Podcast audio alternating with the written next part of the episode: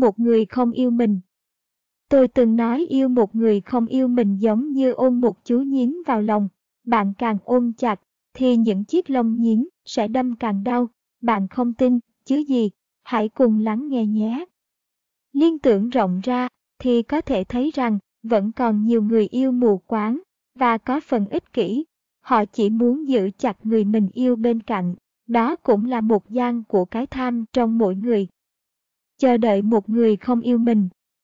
Vẫn biết yêu là mong chờ, nhưng nhiều bạn thương một người không thương mình vẫn tình nguyện đợi chờ người họ thương sẽ có một ngày nào đó yêu mình. Chuyện này đã từng có xuất hiện trên phim ảnh, nhưng ở ngoài đời thực tôi vẫn chưa có gặp trường hợp như thế này. Và đó cũng là điểm tựa để nhiều bạn yêu đơn phương dựa vào và không ngừng hy vọng. Yêu một người không yêu mình thì phải làm sao?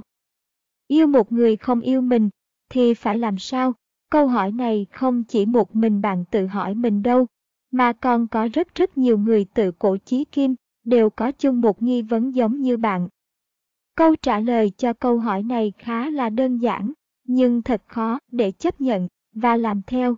Đó là hãy từ bỏ tình yêu đó để cho người ấy tự do với tình yêu của mình. Bạn đang nghe phút cát tại blogchay.com. Đừng cố chấp yêu một người không yêu mình. Một người đã không yêu bạn có nghĩa là họ sẽ không thuộc về bạn.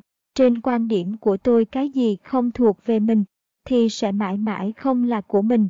Cho nên bạn hãy mở rộng tấm lòng, mà buông xả, đi tìm cho mình một tình yêu khác cố chấp mãi có được gì không?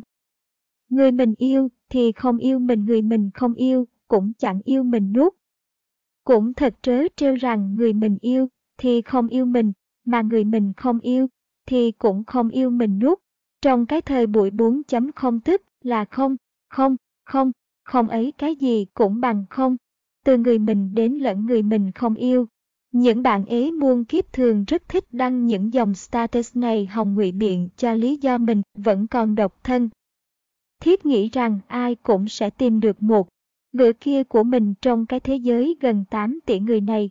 Khoan hãy bán than trên mạng điều đầu tiên là bạn đã đi tìm hay chưa? Giống như trend bao giờ thì bán được một tỷ gói mè đang làm mưa làm gió trên các bản xu hướng. Trong khi đáp án đã được các ghép là anh ta chỉ bán kem đánh răng. Một sự đối lập từ người hỏi đến người trả lời. Tương tự như vậy bạn than ấy, nhưng bạn không đi tìm, thì bao giờ mới có người thương.